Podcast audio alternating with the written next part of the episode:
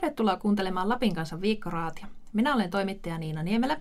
Ja minä olen toimittaja ja uutispäällikkö Katja Kärki. Mulla on Niina tässä sulle tämmöinen pieni tarina. Oi, anna tulla, mä rakastan tarinoita. Joo. Tämä on vuodelta 1822. Verta imevien olevaisten joukot nousevat ilmaan ja peittävät taivaan. Kesä menettää kaiken mukavuutensa täällä, koska kesä on näiden kiusankappaleiden toiminnan ja elämisen aikaa. Onko nämä jotain avaruusolentoja? Ei kyllä. Tässä on ihan kysymys nyt kuule sääskistä. Meillä on täällä vieraana nyt Jukka Salmela, luonnontieteen amanuenssi Lapin maakuntamuseosta. Tervetuloa. Kiitoksia. Nyt on kuule ihan pakko kysyä, että miten ja miksi ihmeessä sä oot kiinnostunut sääskistä? No mun taustahan on se, että mä olin tämmöinen perhokalastaja semmoisena 17-18-vuotiaana. Ja sitten mä pikkuhiljaa innostuin yhä enemmän siitä, että mitä se taimenet ja, taimenet ja harukset on syönyt. Ja aloin tutkia niiden mahalaukkuja ja sitten aloin katsoa, että mitä siellä joen pohjalla elää. Ja mun tausta tulee siis tätä kautta vesihyönteisistä. Ja sitten mä en ollut vielä edes niin ylioppilas. Mä olin tota, kuitenkin tuolla Konneveden tutkimusasemalla ja olin siinä sitten saunassa ja sitten saunan terassilla jäähyllä. Ja sitten siihen lennähti semmoinen vaaksiainen ja sitten siinä oli sellainen viittavaille maisteri sitten oli, oli se mun saunakaveri ja hän sitten kysyi, että mikä toi on. Mä sanoin, että no se on varmaan joku vaakseen. Ja se kysyi, että no tutkiiko niitä kukaan? No en mä ainakaan tiedä. Ja se varmaan mulle jäi sitten tonne takaraivoon. Ja sitten seuraavana syksynä kävelin Helsingin eläintieteen museolla ja koputin ovea tai soitin ovikelloa ja sanoin, että mä haluan kopioida kaiken vaaksiaskirjallisuuden, mikä tätä täältä löytyy. Ja siitä se pikkuhiljaa sitten lähti. Ne päästi sut sisään sinne. 99 tai 98. Joo. No niin. No onko se nyt sitten, täällä Lapissa puhutaan sääskistä ja aina sanotaan, että ei saa puhua hyttysistä, mutta mikä tämä oikea terminologia tässä nyt sitten on?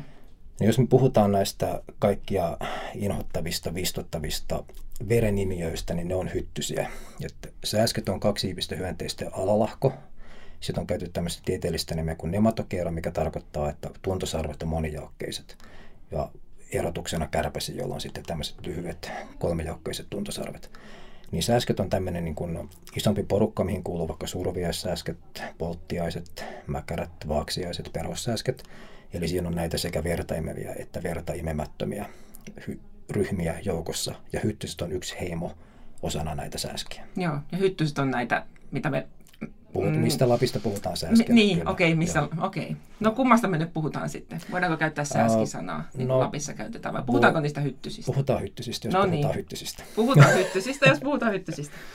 No, mitä sellaista näissä hyttysissä on, että minkä takia meidän pitäisi olla jotenkin iloisia siitä, että niitä on olemassa, tai kiitollisia jopa siitä?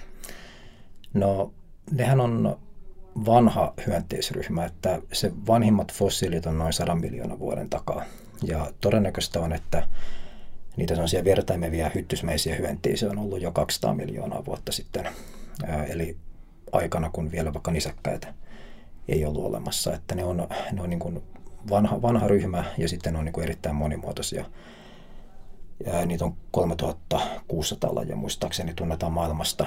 Ja niistä suurin osa on sellaisia, jotka ei oikeastaan vaivaa ihmisiä tai vaivaa hyvin, hyvin niin kuin vähän. Ja vaikka Suomenkin lajeissa, niin niissä on vain niin sellainen kourallinen lajeja, mikä on oikeasti niin kuin runsaita ja haitallisia. Et suurin osa on sitten melko lailla harmittomia. Mm. Ja näillä lajeilla on erilaisia elinkiertoja, niillä on erilaisia strategioita. Kaikki ei edes tuu nisäkkäiden kimppuun tai ihmisten kimppuun. Osa on vaan kiinnostunut vaikka linnuista ja meilläkin on yksi laji, joka vaan hyökkää sitten sammakoiden kimppuun. Okei. Okay. Harmi, että ne kaikki on sammakoista kiinnostuneita. No, tota, mitä voi sitten, jos niille nyt ei tässä mitään mahan, niin mitä voi niin tehdä, että säästyisi niiltä?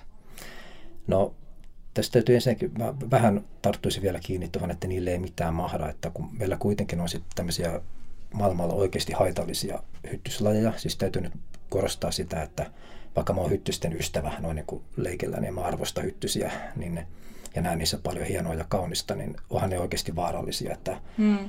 Hyttynen on maailman vaarallisin eläin, jos sitä mittaa, että paljonko ihmisiä kuolee vuosittain niin kuin hyttysen pistoksen seurauksena. Hyttyset itsessään ei sitä kuolemaa aiheuta, mutta ne kuljettaa mukanaan sitten erilaisia loisioita.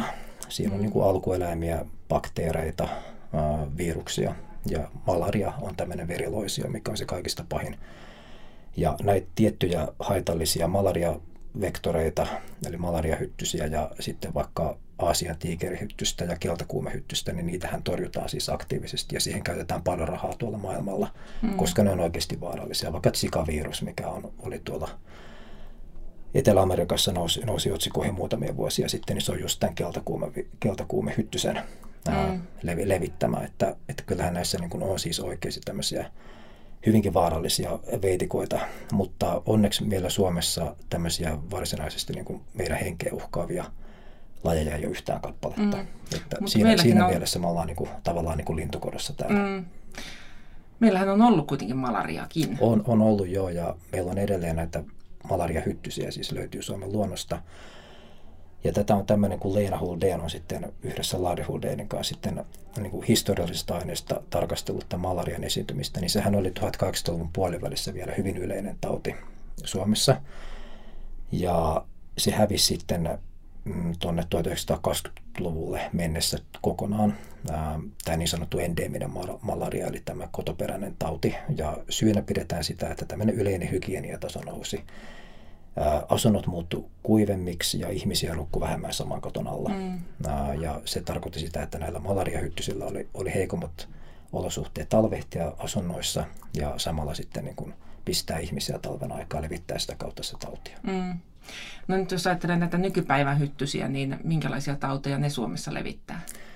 No siinä on on yksi bakteeritauti, joka on siis jänisrutto.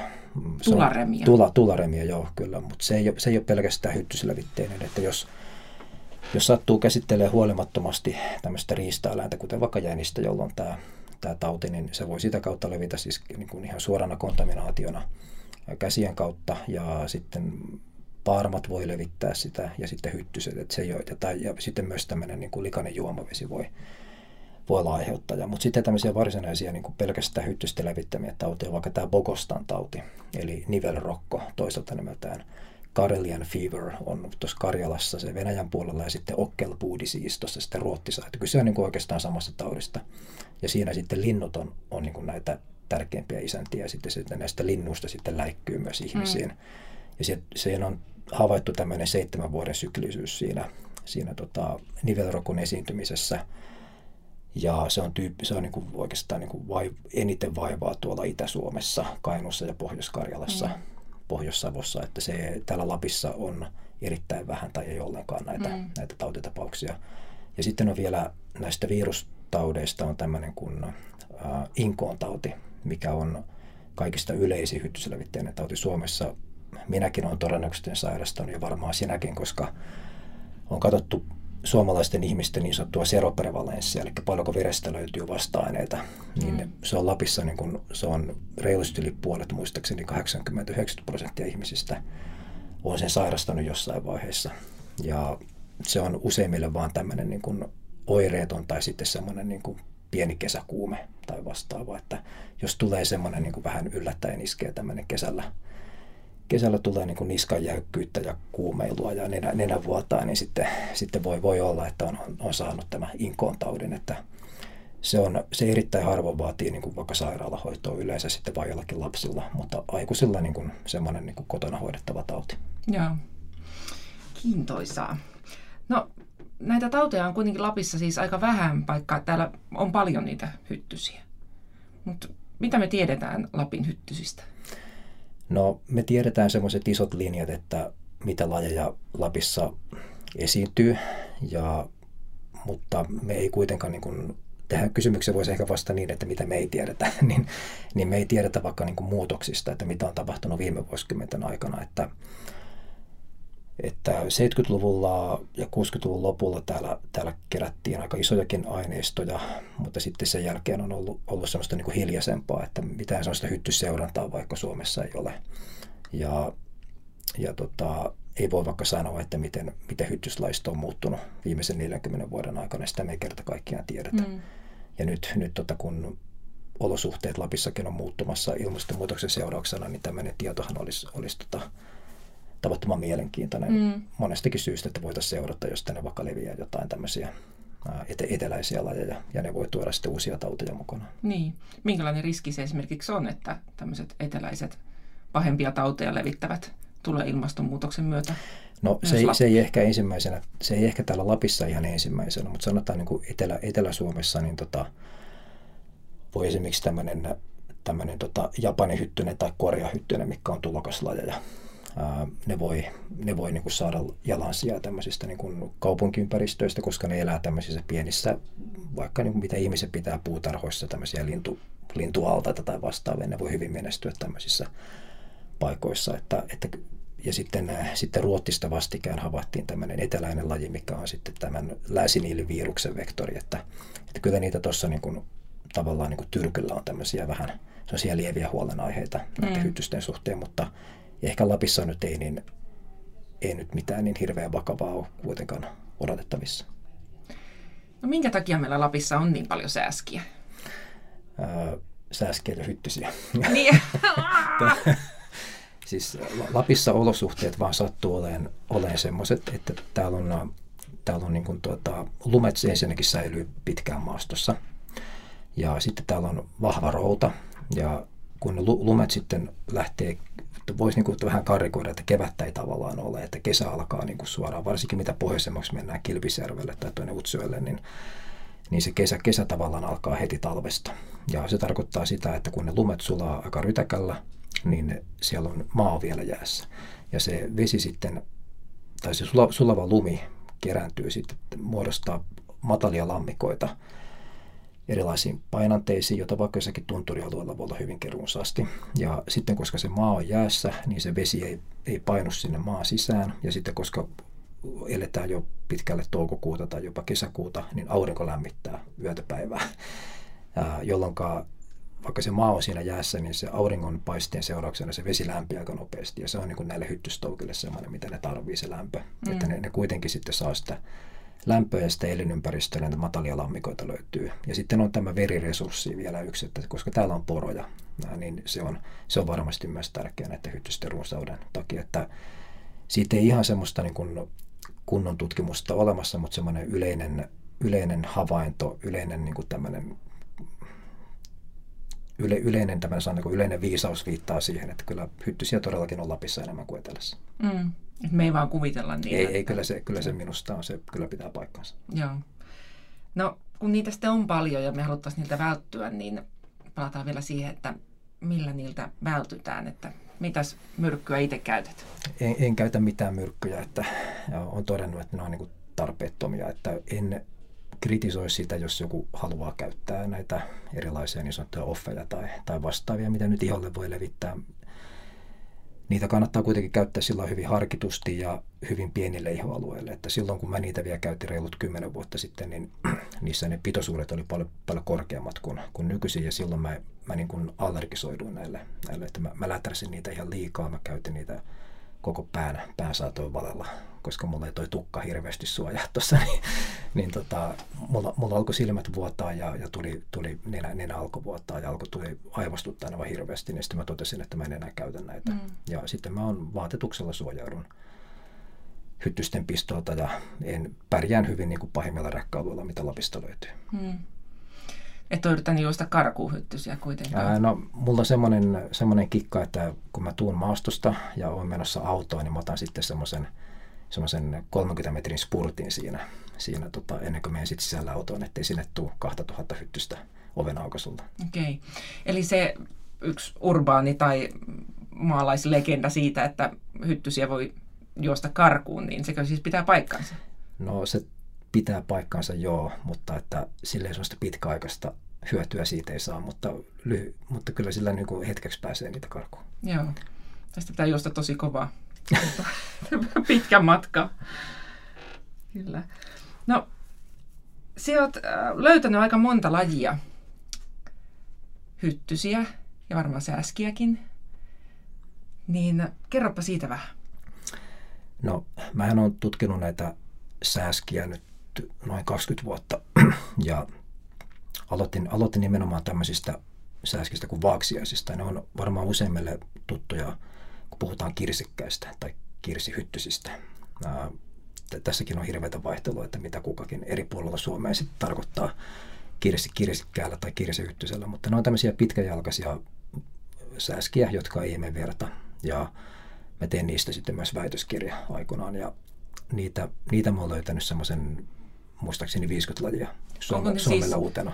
Onko ne siis niitä höntylöitä, jotka niin kuin menee on, on niin kuin todella pitkäjalkaisia? Kyllä, todella, todella pitkäjalkaisia. Niissäkin on pieniä lajeja ja sitten pienikokoisia lajeja joukossa, mutta tämä, mistä useimmat ne tunnistaa, ne on isokokoinen pitkäjalkainen hontelo. Joo. Hontelo ytykkä, joka sitten, sitten lentelee saattaa olla vaikka ikkunassa olla jonkin mm. aikaa. Että ne on aika, aika sellaisia veikeän näköisiä, harmittomia. Monet niitä pelkkää ihan turhaan. Ei todellakaan tee mitään pahaa. Mm. Ja sitten näitä muita, muita sääskiä, mitä mä oon tutkinut, vaikka harsosääskiä ja, ja sienisääskiä, niin mä oon niistä sitten esimerkiksi kuvannut tieteellä uusia lajeja ja on, on kaikkiensa, kaikkinensa löytänyt yli 200 suomaluutta lajia. Ja vasta tänä kesänä sitten löysin ensimmäisen suomaluuden hyttysen tuosta Tornionjoelta. Että, okay. että hyttysiä mä oon nyt vasta kunnolla tutkinut tänä kesänä. Hmm. Ja muita, muita sääskiä se parikymmentä vuotta. Onko jotain semmoisia, esimerkiksi vaatteiden väri tai joku muu, että millä voisi välttää niitä? No, jos pukeutuu vaaleeseen, sanotaan keltaiseen tai valkoiseen, niin se on tutkimusten mukaan semmoinen, mistä hyttyset ei niin tykkää. Että erä, erämiehille ja marjastelle ja muille niin valkoista päälle rohkeasti. Että harva, harvaa on nähnyt tuolla ihan vitivalkoisissa niin kuin kesällä liikkuva. Se voi olla lappilaiselle miehelle vähän kova paikka. Mutta... Älä nyt lumipuku siis. No, se voisi, olisi, olla niin joo, tosi kyllä, hyvä. se olisi kova juttu. Kesät, talvet joo, siis. Ihan totta, joo. hyvä. Ja sitten äh, se päinvastoin sitten, että musta, punainen, ruskea sitten taas kiihottaa hyttysiä niin sanotusti, eli se houkuttaa niitä enemmän, että, että sanotaanko, että vaaleisiin väreihin kannattaa satsata, mutta kyllähän se kuitenkin on niin, että hyttyset ennen kaikkea ne aistii meidät hiilidioksidin perusteella, ja mehän ei voida olla niin kuin hengittämättä tuolla, että vaikka meillä olisi nyt olisi vaaleita väritystä vaatteessa, niin, niin kyllähän ne meidät sitten löytää. Että kyse on sitten vähän pienistä eroista, että onko niitä sitten enemmän vai pikkusen, pikkusen vaan vähemmän, mutta ää, sitten muita, muita tekijöitä, mitä on, niin on ihan se, että, että millä me haistaan. Siis he, hiilidioksidia siis eritetään niin hengityksen kautta, mutta sitten meidän ihollahan on, on lukuisa joukko bakteereita, jotka hajottaa hikeä. Ja sitten se vähän riippuu yksilöstä, että millainen bakteerikostumus tuossa iholla elää ja sitä kautta sitten myös se hajumaailma. Ja tämä varmaan on yksi tekijä, mikä selittää, että miksi hyttyset kiinnostaa joitakin ihmisiä enemmän kuin toisia. Ja sitten on myös tämä ehkä pintaverenkierto, että mitenkä, onko joku kuumakalle vai tämmöinen niin kylmä, kylmä kaisa, että, että mitenkä, mitenkä ne, koska sitten se lämpötila on sitten se viimeinen juttu, mitä ne mm. kanssa, kanssa sitten aistii, sitten varsinkin kun on lähempänä tuossa iholla, niin, niin vaikka se verisuonen sitten etsii, tota, niin on siinä, siinä tuota, sen kärsän kärjessä, imukärsän kärjessä on semmoinen elin, jolla ne pystyy aistimaan lämpötilaa. Eli ne ei niinku tuikkaa vaan ihan mihin kohtaan ei, tahansa, ei, vaan ei, ei todellakaan, vaan nehän on, ne on hyvin, hyvinkin tarkkoja siinä, että jos, jos, jos seuraa hyttystä, kun se tulee iholle, niin eihän se heti sitä kärsää työnnä tuohon ihoon, vaan kyllä se siinä ainakin muutamia sekunteja tallustelee, se koettelee sillä kärsän kärjellä sitä ihoa ja sitten se tekee, että ne tuohon tuikkaa. Ja sehän on se, hyttysen imukärsähän on niin kuin ihan mahtava. Että kun sitä mikroskoopillakin katsoo, niin siellähän löytyy Siinä on itse asiassa siinä on kuusi erilaista tämmöistä terää tai putkea. Tai siinä on kaksi parillista terää ja kaksi putkea. Ja niillä terillä tehdään se niin kuin reikä tuohon ihoon. Ja sitten sillä toisella putkella annetaan sylkirauhasen eritettä, joka hyydy, ei estää veren hyytymisen ja sitten se toinen putki on sitten sitä veren imemistä varten, että se meistä paljon silmin voida nähdä, mutta se on, se on niin uskomattoman hieno rakenne se hyttysen imukärsä. Joo. No mistä sitten johtuu se, että sitä pistokohtaa sitten kutittaa? Onko se ne no, veitset, terät vai mikä siinä syy? No ehkä enemmänkin se sylkirauhasen erite, että se, se niin kuin ärsyttää ja se saa sen paukama kohoamaan. Siihen tulee tämmöinen allerginen reaktio tai tämmöinen kutina sen mm. seurauksena. No voiko hyttysen pist- pistoille tulla immuuniksi? No näin, näin puhutaan, että että mä muistelen tämä, tämä legendaarinen Juhan Itämies on, on niin kuin sanonut, että kannattaa antaa hyttysten pistää alkukesästä ihan reilusti, niin siinä sitten tulee tämmöinen immuniteetti. Mä, mä uskoisin, että tämä jossain määrin pitää paikkansa, mutta jos sitten kesän aikana vaikka tätä siirtyy 100 kilometriä tai 200 kilometriä suuntaan tai toiseen, se hyttyslaisto on siellä vähän erilainen.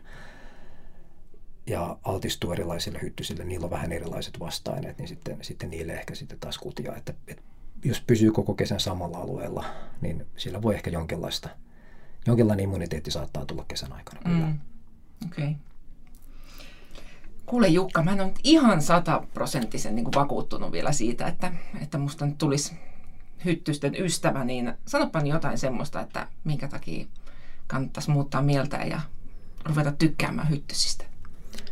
No, minä, minä tykkään hyttysistä ainakin sen takia, että mitä enemmän mä oon niitä tutkinut ja mitä enemmän mä oon lukenut niitä käsitteleviä artikkeleita, niin sitä enemmän mä löydän kaikkia niin kuin hienoja ominaisuuksia, mitä niissä on. Ja ensinnäkin ihan ne aistit, joilla ne vaikka löytää sen veriuhrin, ne käyttää siinä sekä haju- että tuntoaistia ja lämpöaistia ja pystyy aistia vaikka vesihöyriä, hiilidioksidia ja nämä muut, muut yhdisteet, mitä meidän iholta lähtee.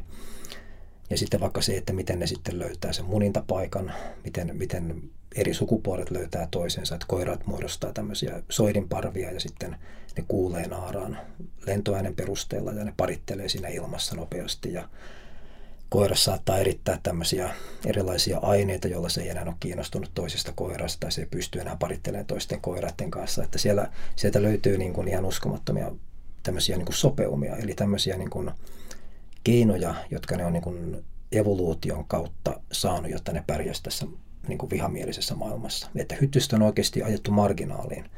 Että me ajatellaan, että niitä on niin kuin missä vaan, missä on märkää, mutta se ei todellakaan pidä paikkaansa. Että hyttyset puuttuu käytännössä kaikista järvistä.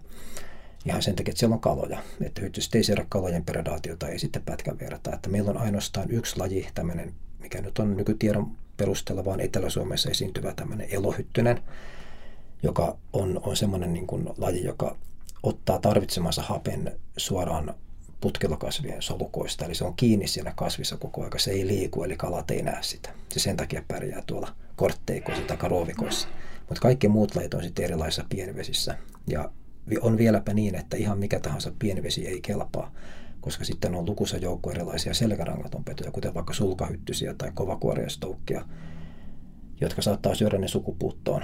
Ja hyttysillä on jopa kehittynyt tämä, nämä aisit niin pitkälle, että ne pystyy, ne naaraat muniessaan aistimaan sitä veden pinnalta, että onko siinä tämmöisiä vaarallisia hyönteisiä läsnä vai ei.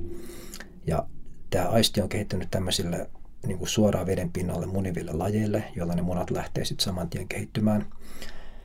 Ja jos ne huomaa, että, että tässä on nyt semmoista vaarallista ludetta vaikka elää tässä, tässä vedessä, niin ne ei muni sitten siihen, että se on, se on musta niin kuin yksi, yksi näistä asioista, mitkä saa mut arvostaa hyttysiä noin niin kuin mm. biologina. Että kyllähän mäkin, en mäkään aina niistä tykkää tuolla maastossa, mutta, mutta mä, mä siedän ne sillä ihan hyvillä mielin. Mm. Yleensä sanotaan, että tieto lisää tuskaa, mutta nyt täytyy kyllä sanoa, että tieto lisäsi jotenkin empatiaa, että, että, että ei ne nyt ehkä niin pahoja olekaan. Tai en tiedä. Katsotaan. Kyllä mä, kyllä mä sanoisin, että vaikka Etelä-Suomen vitsaus hirvikärpänä on tietysti mielessä paljon, mm. paljon ikävämpi, että sitä ei meinaa saada hengiltä millään. Ja, ja sitten kun oikein, oikein pahassa hirvikärpässä paikassa, niin tämä ropisee niin kuin niskaan ja, mm. ja ne saattaa, vaikka menisi kävisi saunassa tai paita kävisi pyykissä, ne sieltä silti mönkkii vielä, vielä jostain tuolta. Mm. Että, että, ja sitten vielä kun muistaa sen, että meillä ei oikeasti ole tämmöisiä vaarallisia tauteja täällä Suomessa, mitä hyttyset levittää, niin, niin tota, positiivisella, positiivisella asenteella vaan suhtautuu ja semmoisella tietyllä, että kohtaan se talvi taas tulee ja haittaa. Positiivisella asenteella. Kiitos Jukka Salmela, kun tulit vieraksi. Kiitos oikein paljon. Siinä oli aika valtava tietopaketti sääskistä. Ja kyllä niin ainakin mulla tuli semmoinen, että ensi kerralla harkitten ainakin sen sekunnin pitempään ennen kuin läimäätän. Vai?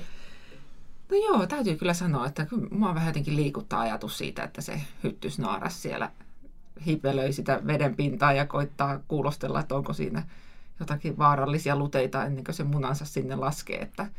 Ja sitten toisaalta tuli semmoinenkin mieleen, että nämä tyypit, sääsket hyttystä on ollut jo niin 200 miljoonaa vuotta sitten olemassa. Niin. Että mikä me ollaan niin oikeasti sanomaan, että saako ne olla täällä vai ei. Näinpä. Mutta hei, tota, tässä oli tämän kerran viikkoraati. Kiitos kauheasti kun kuuntelitte. Heippa! Heippa!